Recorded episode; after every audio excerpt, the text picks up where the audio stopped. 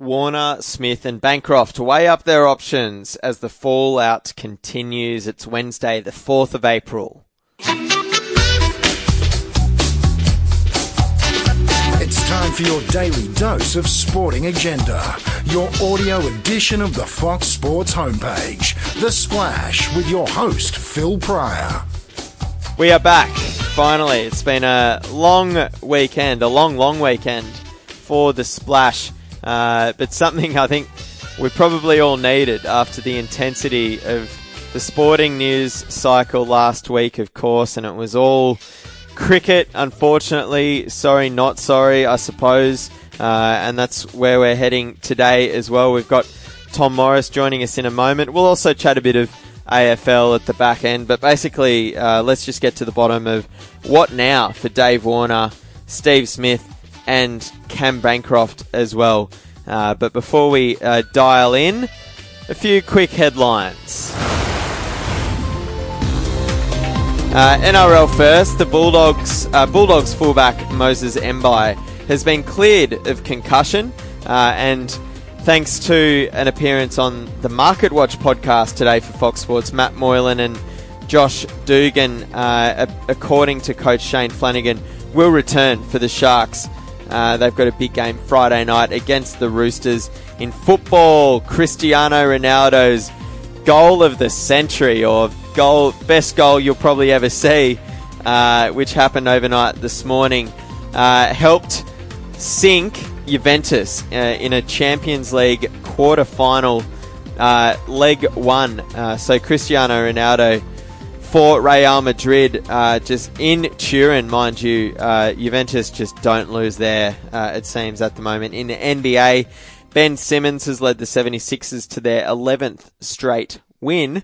And joins elite company. Hall of Famer Oscar Robertson as uh, the, he was the last player in their rookie season to go 1200 plus points, 600 plus rebounds, and 600 plus assists. So quite astonishing there. All the details on the website courtesy of NBA uh, reporter Olgun Uluc. Uh, plenty of other news floating around on the website, of course. And Hawks young gun James Sicily has accepted a one match ban for an Easter Monday incident involving his knee and Geelong's Joel Selwood. Uh, Tom Morris, just quickly before we move into cricket, I'll uh, introduce our cricket and AFL reporter down in Melbourne. Uh, Sicily, uh, do you reckon it was worth a, a, a one week uh, ban, first of all? Yeah, I think it was.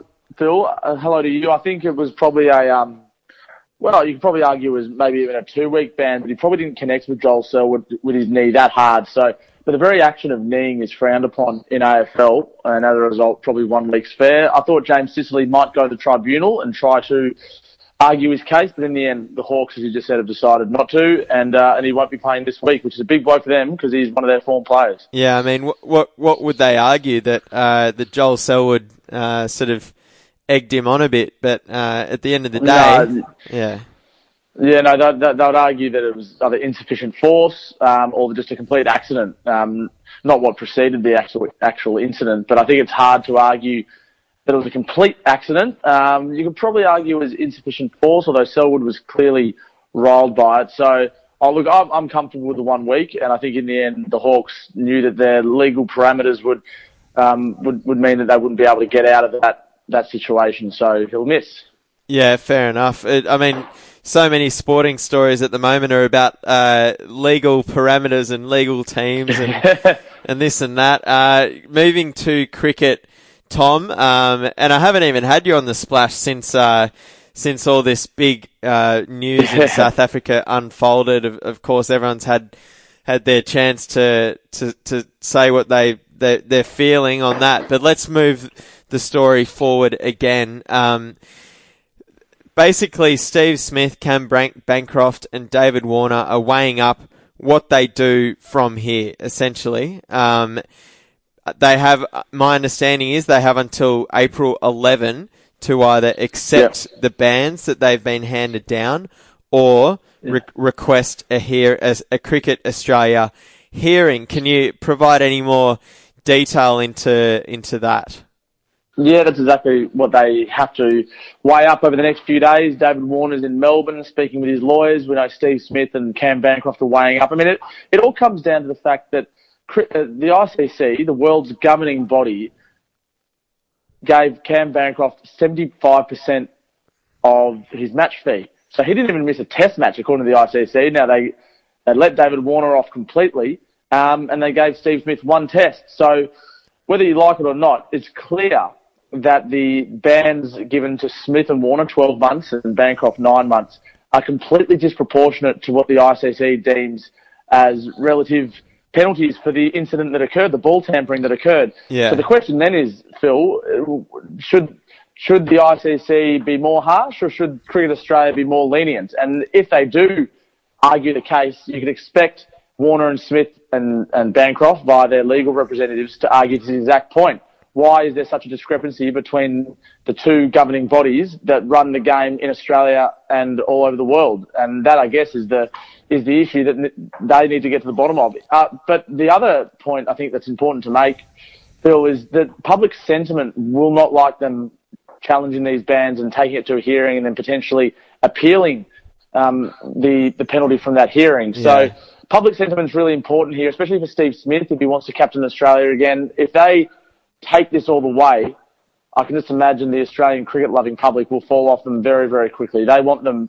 Cricket Australia was only so heavy handed because the public wanted yes. them to be so heavy handed. So if they challenge this, it's effectively like the players saying, we disagree with you, the public, we don't think we did enough wrong to warrant 12 months bans. And if that's the case, well, I can expect there'll be a lot of backlash from cricket fans all over the country. Yeah, well, I mean, it's it's just so interesting how um, it seems like Cricket Australia uh, ha- have such higher standards in this regard than what um, the ICC do, but it comes down to uh, the publicity that it's created and the and the embarrassment that it's created, I suppose. Uh, where yeah, and and where yeah, where do you uh, sit in regards to to what they they should do because, of course, I mean, it just complicates uh, matters uh, for for Warner and, and Smith and Bancroft when uh, you know when it when at the end of the day that they've got to be sort of marketable in, in the public eye.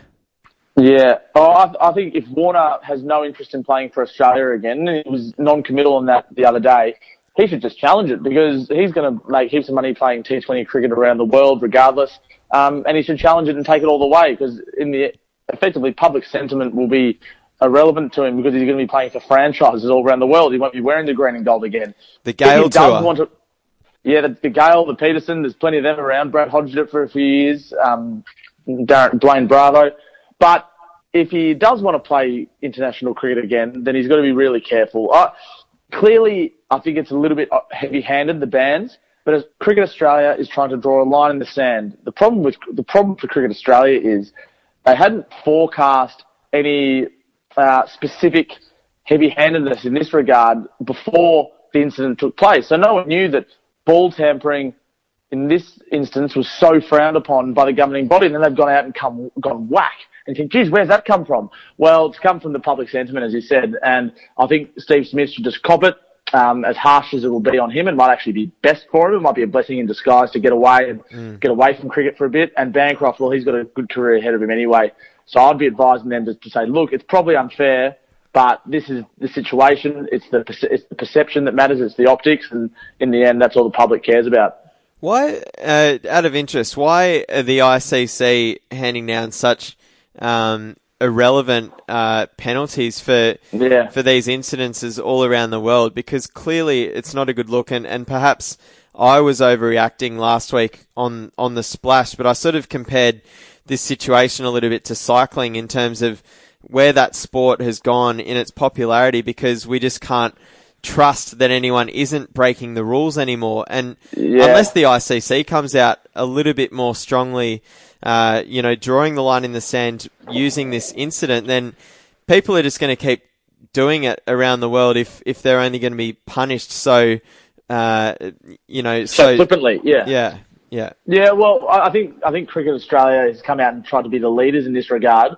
And in doing so, they're trying to warn off any other players, certainly in Australia, but around the world that would think about ball tampering. But to answer your initial question, why the, why is the ICC so light-handed in their penalty, or at least um, comparatively light-handed? It's because they have a table to work through, and they go much like the match review panel in the AFL and the NRL. They go through a, a table and they tick the boxes, and it comes out, it spits out a penalty, and that's exactly what they've done here. They probably don't have the flexibility to ban someone for six or twelve months just for either orchestrating or actually ball tampering, and that's that's a problem in itself because there's there's also different levels of cheating, isn't there? You just mentioned cycling and um, and drug abuse, and clearly people see that as completely against the rules, and it is.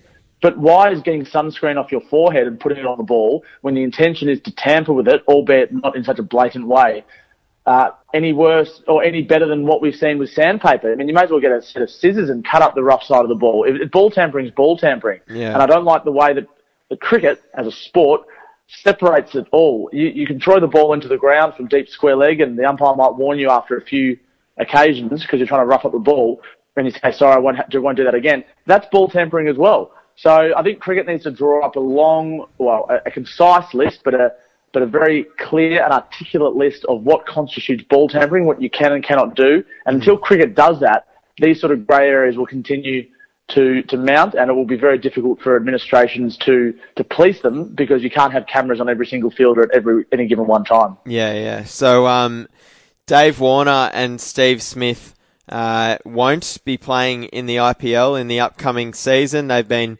uh, cast by their uh, respective franchises, uh, but Ben Stokes will be for almost killing someone. Um, that seems Yeah. that seems fair and reasonable. Yeah, that's an interesting one itself. I mean, I, my views have changed there slightly because I thought, um, I thought a while ago that, that well, I still think the ECB handled the Ben Stokes situation terribly, but I, I'm now of the opinion that regardless of what happens uh, um, to Ben Stokes, his, his his day in court's coming, and he could go to jail. Yes. So I, I think he's, I mean, he's missed an entire Ashes series. He missed the first part of New Zealand. I think, um, I think that's important to understand that the cricket punishment has been handed down, and then once the law hands down Yeah. its punishment on Stokes, that that'll be far heavier if, if he is found guilty indeed, and if he does get a you know time in jail or a heavy fine or whatever it is. So I get the feeling it's important to separate those two things now, but I do understand the comparison because you've got Stokes playing cricket in the IPL and he punched someone, and Smith said, "Oh, do whatever you want" regarding ball tampering, and he's not playing the IPL. But I think they are different situations when you delve a little bit deeper. Yeah, yeah. Thank you for providing some perspective. That's exactly why I've got you on the podcast, Tom. no worries, Phil. Um, but on on top of the fact that they're, um, it looks unlikely that Smith and Warner and Bancroft are going to be uh, unavailable for selection, at least uh, domestically in cricket, for a long, long time. Uh, they're, they're also uh, that they're also potentially facing uh, issues with their um, sponsors, uh, pot- and and I, I believe you just filed a story about their bat sponsorships. Um, so we've got Yeah. we- we've got Kookaburra, Gray-Nicolls, and New Balance all weighing up their options. Yeah, well, so it's actually just gone on foxsports.com.au just then. So have a read if you listen to this podcast, after the podcast, of course. But Yes. Kookaburra has uh, released a statement and they have officially suspended Cam Bancroft for the year, which makes sense. They're, they're still looking to sign him up beyond um, his his uh, his his suspension, but the, Bancroft's no good to them playing club cricket, um, or if he's not playing for Australia. So it makes sense that they don't pay him for this year coming up. And it's not as if he was on a big contract there anyway. I understand it to be, you know, just uh, uh, in the tens of thousands of dollars, and then some, with Yeah. some bonuses for games. The big news is New Balance for Steve Smith and Gray-Nicolls for Warner, because there'd be thousands and tens of thousands of kids around the country if you ask them who who's Warner's sponsor and who's Smith's sponsor, they'll be able to tell you. They're instantly recognisable by Yeah. their bat brand. Yeah. So the story that's gone up um, says that Warner's bat brand, Gray-Nicolls, and Kaboom, which has been his bat for a couple of years now, um, is going to make a decision. They're they're imminently making a call on his future with the brand and whether um, they can sustain it. So they've got three options essentially: either they cull him, much like um, much like LG did or ASICS did, um, and just that's it, or they suspend him like Kookaburra have with Bancroft, or they stick by him and continue to pay him minus the match payments, and that's the decision the New Balance have to make as well. So that's exactly what's happening. It's a very Uh, difficult situation for those companies, I'm, I'm, sure. But I mean, Qantas has stuck by the team. Um, ASICS has, has left. So the Commonwealth Bank has also um, has also culled Steve Smith as, a, as its as its ambassador, and that just leaves Ellyse Perry and Meg Lanning as their ambassadors. So there's a fair bit of movement going on. Yeah. Not to mention the fact the TV rights are up as well. So with yeah. Channel Nine getting the tennis from 2020 onwards, Cricket Australia's got to sell their product, which at the moment is in tatters, and hope the TV networks take it on board. Yeah, yeah. Just reiterating the uh, sort of the, the top angle of, of this ongoing cricketing saga is that uh, the three Australian players have to decide by April 11 whether or not they accept their bans or request a Cricket Australia hearing. Tom, one more question before we move to the AFL. Uh, just finally, um, have we uh, collectively, as a, a, a, a cricket-loving country, sort of uh, been too harsh with our assessment of, of David Warner in all of this? Because he's clearly copped the brunt uh, of uh, of the criticism. It, it, pretty much as soon as Smith and Bancroft touched down in Australia and fronted the media um, and sort of, uh, you know, accepted responsibility, uh, everyone immediately turned on Warner. And despite uh, him and his family's best efforts to uh, to come out and, and offer their thoughts and side of the story, um, Dave Warner's been sort of made to be the scapegoat in all of this. Yeah, I, I, well, we don't know what the truth is yet, do we? We need to get to the bottom of that, and I don't think that that may not happen for months or years to come. But clearly, with David Warner, they put the barricades around him, whether it's Cricket Australia or the other players, and they made him a scapegoat. Now, he may, may be the most culpable. We don't know at this stage. Um, have we been too harsh? We probably have been too harsh. They haven't killed anyone.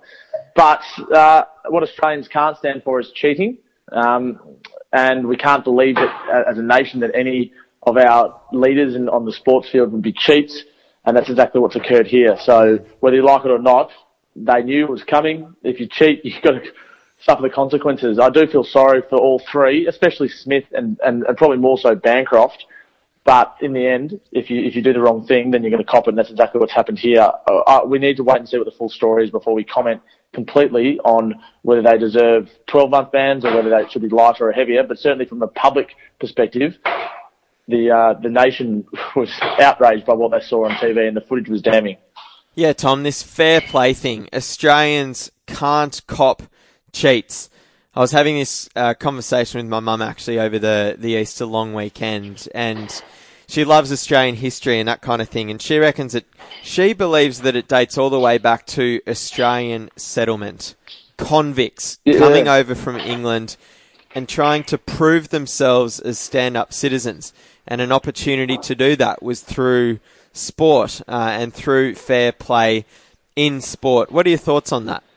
Yeah, I think it's a reason, I think it's a reasonable point. The, the reality is Test cricket predates Federation by 24 years. So yeah, the first yeah. Test match was in 1877, and we had a national identity back then, and then we only became a country in 1901. So um, there was a, an Australian identity long before there was actually a country of Australia. We, I think we we hold ourselves to a higher moral ground, and we are shattered when any of our sports people are proven as drug cheats or, or cheats in any way.